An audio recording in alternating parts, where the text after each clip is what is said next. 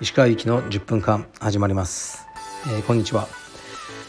今日は3発目ですね。多分今日はこれが最後になると思います。1月10日から始めたので、えー、2月10日で1ヶ月ですね。そこまでは結構ねたくさんあのー、やろうと思ってたんですよね。それからは少し落ち着くかもしれません。とレターを読みますね。今回充実に関係ないレターが多くて僕的には嬉しいですね。石川さんこんにちは。いつも楽しく拝聴しております。長文失礼いたします。私は都内で、えー、美容室を経営する40歳男性です。4年ほど前に小さいながら独立し幸運なことにすぐに軌道に乗りお金持ちになったわけではないのですが平均的な年収より稼げ欲しいものは購入できかっこよほどの高級なものではなくかっこ閉じ食べたいものを食べたい時に食べれ食べられるような生活になった途端に独立するまでに持っていた野心かっこ多店舗展開や多業種経営かっこ閉じなどが消えてしまった気がします。もちろん40代になり自分のこと以外の悩みも増えかっこ家族のことや仕事以外のトラブルかっこ閉じ仕事だけに集中できなくなっているという理由もあります。ただ美容業は変わらず大好きで誇りを持っております。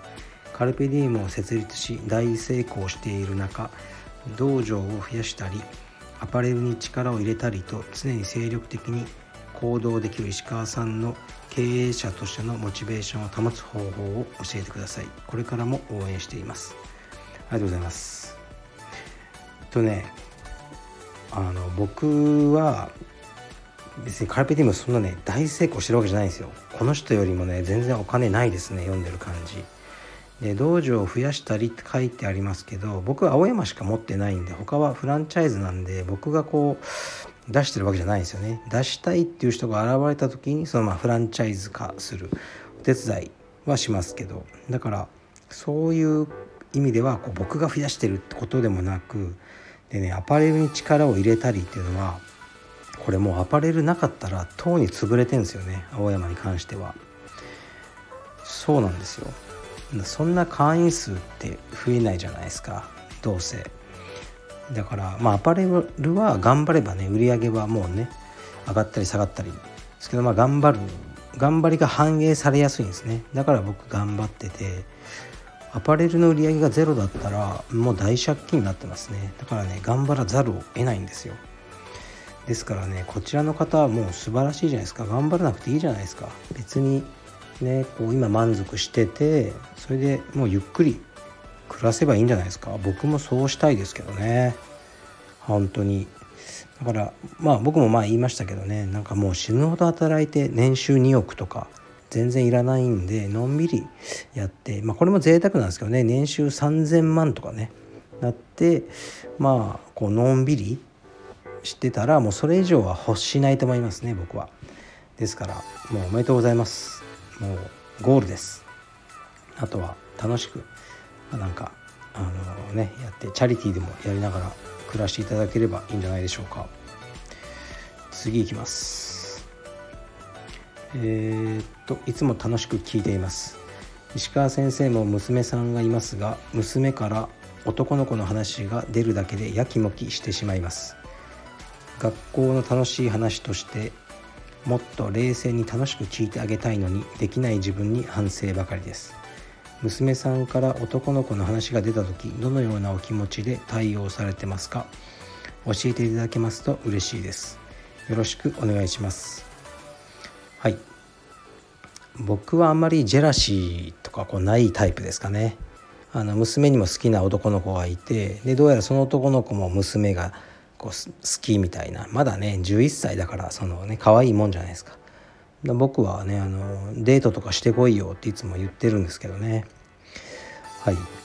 で恋愛もやっぱりね大事な人生のあの部分だし楽しんでやってもらいたいと僕は思ってますね。でまあまだ11歳だからねこれが1617とかなってきてね。なんか夜な夜なねこう出かけて帰ってこないとかなったらまあちょっとねあの厳しいかもしれないですけどあのまだねその時の気持ちになれないですね。でまあちょっと真剣な話すると娘はま病気持ってるからそれでも受け入れて、ね、結婚とかしてくれる男性が役にいたらいいなとかありがたいなって僕は思ってるぐらいですかね。だから一生ね娘が結婚しないで手元に置いておきたいとかいう人はあのいますけど、うん、それって誰のためだよと思いますね。ですからこのねレター主さんがあの数々いろんな女性にあのしてきたことをねあのこれからお嬢さんがされるんだだろうと思いますよ。そういうもんだと思います。はい。次いきます。えー、っとボスいつも楽しく聞かせていただいております。石川先生の人間性が好きで惚れ込んでいます。いつもクールなイメージの石川先生ですが爆笑する時はありますか？また最近爆笑したことがありましたら何に爆笑したのか教えてください。充実に関係ないことですいません。いえいえ充実に関係ないことがいいんですよ僕は。これいただいてすごいこう記憶をたどったんですけど別にクールでも何でもないんですけど爆笑してないですね全く。なんかお笑いとかも好きなんですけどそこまで例えば m 1とかこの間見たんですけどうん多分一瞬たりとも笑わなかったですね。なんかそういうのじゃないんですよね。あのまあ千鳥とかすごい好きなんですけどね。でうーんやっぱ息子が4歳の変なことするんですよ。なんか転んだり滑ったり。ああいうのを見て笑ってることが多いですかね。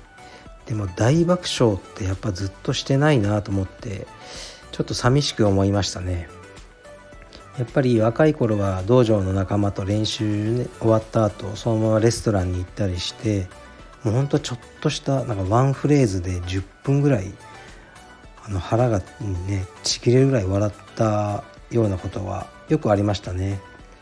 今はやっぱそういうのがないですね。寂しいです。お笑いライブとかねあの行ったら笑えるんですかね。うーん。本当笑いたいですね。もうこんなレターをいただいちゃったらねなんか笑いたくなって仕方ないんですけどなかなかないですね。やっぱ若い頃がいっぱいみんな笑うんでしょうねだんだんこうじじいになってくるとこう感情が笑いもしないし、まあ、大して怒りもせず泣きもせずみたいないい意味で言うとまあ落ち着いてきた。ね、で悪いあの言い方だとこうもう感性がなんか鈍ってきてるだろうなと思いますね。ですからちょっとねあのみずみずしい感性を取り戻すべくなんかお笑いライブとか行ってみようかなと思います。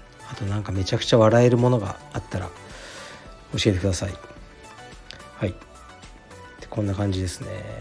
今日はこれから、まあ、家族と一緒にあの新宿にフグを食べに行こうと思います。僕フグすごい好きなんですけどね。この間も言いましたけどもう高くてそんなに食べられないのでこの冬の最初で最後のフグ料理になるであろうと思ってあの心して味わってこようと思ってますね。でまたあの食べた後ねレポートもレポートっていうほどじゃないですけどねどんな感じだったかって次のえー、っとあの収録で話すかもしれません。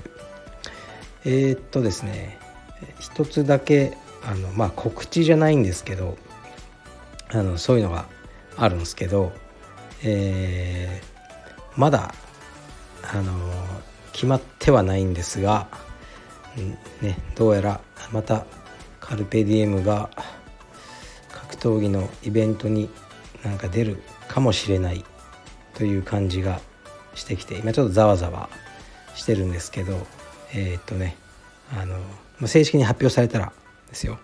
えー、とまたスポンサーさんを 募りたいと思いますので、はい、僕には1円も入んないんですよ。はい、そのイベントに対するスポンサーさんを募りたいと思ってますのであのちょっと待っといてください。あと数日で発表できると思います。たまにはねなんか格闘技のイベントがないとやっぱりあのつまんないなと思いますね。はい。じゃあそういうわけでね日曜日まだ天気ですね。もう3時半ですけど皆さん、えー、お元気でまた来週、まあ、月曜ですけど会いましょう。失礼します。